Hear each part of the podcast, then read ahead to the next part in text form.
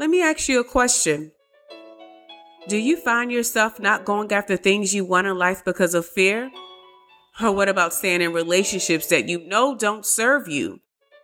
You know what your problem is? You settle. Welcome to the Radical Winning Perspective Podcast. I am your host, Susan, founder and creator of Royalty with Purpose. On this platform, you can expect empowerment, inspiration, and encouragement. So go ahead, subscribe, send to a friend, because on this podcast, we not settling. Yes, I said it. We not settling. No more will we not chase after our goals and dreams because of fear. No more will we remain in relationships that don't serve us. Enough is enough. So get ready and let's get into today's episode.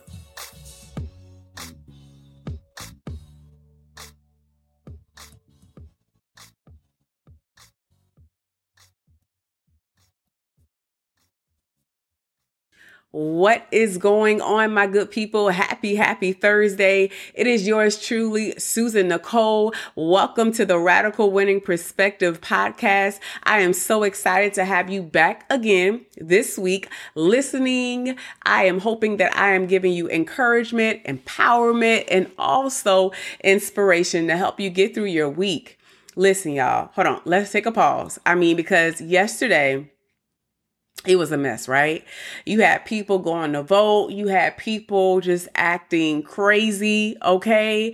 Um, people that really weren't kind, people that were intimidating, people that were just basically saying crazy things. I mean, people posting things on social media, encouraging um consumers, I'll say that, to go vote for a particular party. I mean, y'all, it get crazy when it comes to this voting stuff, but needless to say, um, we made it. Okay. We woke up this morning. We made it through the, another day. Okay. Another day we made it. And we just want to, I just want to praise God. Listen, if you don't praise God with me, I'm going to do it all by myself, because I am thankful that I am still in the land of the living.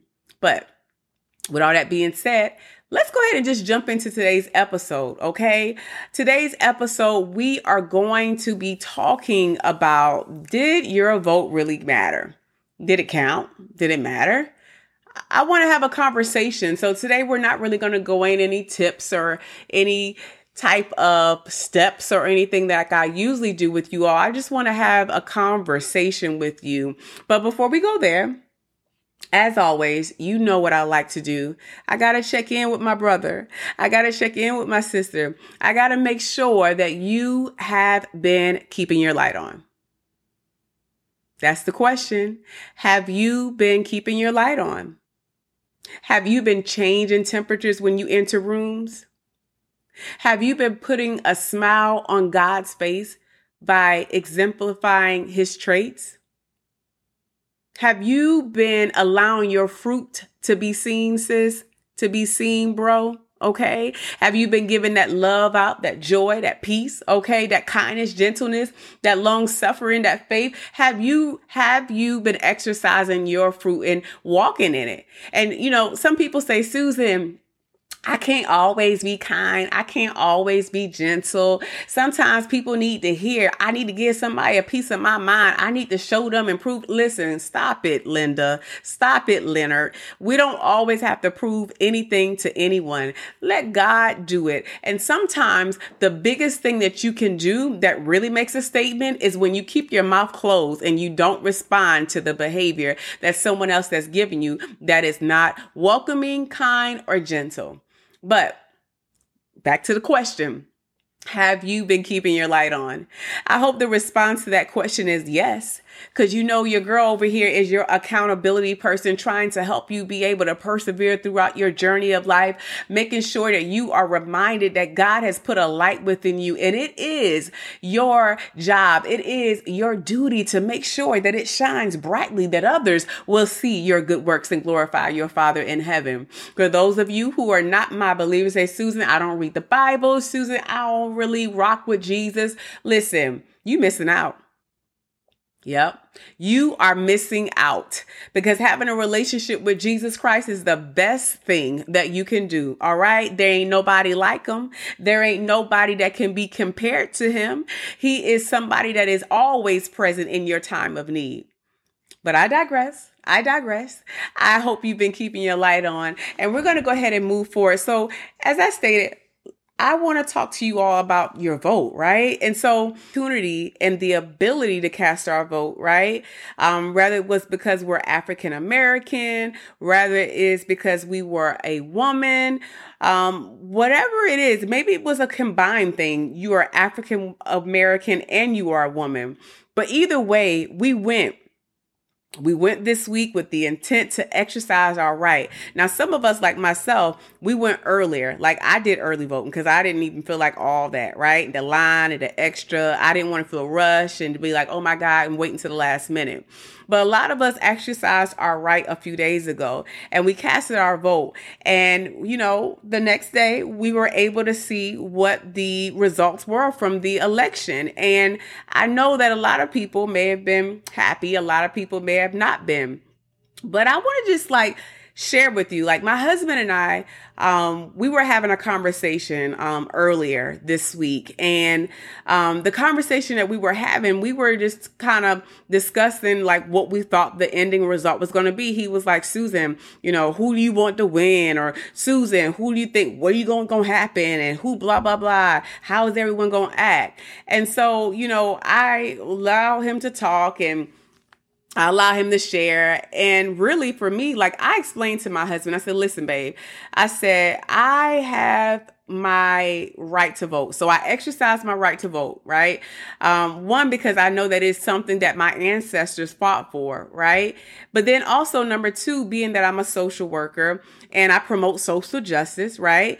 I know that it was important for me, for myself, rather anyone knew that I did or didn't vote, but that I showed up and that I actually did something. And so it really, even though I had intent to, uh, as I cast my vote, I wanted the particular person, people that I voted for to win. At the end of the day, I wanted to make sure that even if I didn't agree with any of the parties, or even if I couldn't, like, let's say I could find maybe three out of ten things or four out of ten, whoever had at least some type of um, policies that I supported, I wanted to exercise my vote. Because y'all, as women, we didn't always have a chance to do this. And as African Americans, we did not always have a chance to do this. So it was more for me, let me do this for me. And so with that being said, you know, I went forth and I did what I did. However, I, as we asked the question, or as I asked the question to you all, and you posed the question to yourself about, did your vote really matter or does it matter? I want you to just think about it, right? Um, it really depends. It really depends on where your trust lies. And when I say that, I mean, you see, th- there's some people that voted and right now they're feeling mad, sad, and are angry about the results because they believe for something different and it didn't happen, right? And then we also have another group of people who are worried, who are scared, who are nervous because of the results. And for those of you who right now that are listening to me that are believers, I challenge you. I challenge you to think and have a different perspective of both of those parties that I just mentioned. I don't want you to be mad, angry, sad. I don't want you to be nervous, scared, or worried, right? And, and it's like, although we live in this world, which is led by politics, I want you to have a different perspective in a way, or I want to challenge your perspective, if you will, to consider that at the end of the day, the ones that we have put in office or who have been elected to sit in office are not the ones that ultimately have the final say. You see, it's important for us to know this, y'all. It's important for us to know that God, he is the one who is sovereign. He is the one who sits high and looks low. He is the King of Kings and the Lord of Lords. When we think about what the word says, we, we, when we think about Revelation, I promise I'm not going to go to church on y'all today. But when we think about Revelation, how it shares about how the world is coming to an end, it talks about people killing each other. It talks about wars. It talks about people um, just really getting out of order, not really following God's commandments or statutes, right? We read that, and, and when we think about all of that, we already know that the things that are happening now, God already saw coming. And so I don't want this to be something where, um, I, I, you know, I don't believe in talking about politics, but hello, I do believe in talking about God, and not particularly religion, but God and Jesus and having a relationship. But I just want you guys to just really think about the fact that, you know, no matter who's in office, no matter what their policies are, whether we agree with them or not, it's still part of God's plan. And so it's important that we are not of this world, right? God says that we're in this world, but for us not to be, we're in this world, but we're not of this world. And so with that being said, I want you to really just consider that your God is going to take care of you. And so you don't have to walk around being nervous. You don't have to walk around being scared. You don't have to walk around being anxious for nothing. The Bible says that everything that we need, God will supply for us. And so therefore, I want you all to just really consider putting your trust in God, especially my sisters and brothers feeling overwhelmed about the results or feeling timid. And for those of you who maybe are dealing with some type of wrath or anger and mad, like stop all that. Control your emotions. Control your emotions. And don't allow what the world is doing to impact how you represent Christ. What I've learned, and I'm going to say this, and I'm going to go ahead and close this episode, but what I've learned as I continue to grow in the Lord, y'all, is that I really don't have any fear or anxiety or anxiousness. Now, there are sometimes there are things where it may move me just a little bit, but because I've walked with God, because I've had experience with him, because I've seen him be mighty in my life, that it doesn't matter who's in office, because I know that regardless of what occurs, that my daddy in heaven is going to take care of me. I know that my daddy is going to meet every need. I know that he is going to make sure that he goes before me and make my crooked path straight. I know that he has favor on my life. I know that he is going to heal me. I know that he's going to have my best interest. I know that he's going to open doors that no man can close and close doors that no man can open. And you want to know why? Because I put my trust in him. I don't put my trust in men or politics, but I put my trust in the Lord. He's the one that gives elevation. He's the one that blesses me. He's the one that uses others to make sure that I get what he wants me to have.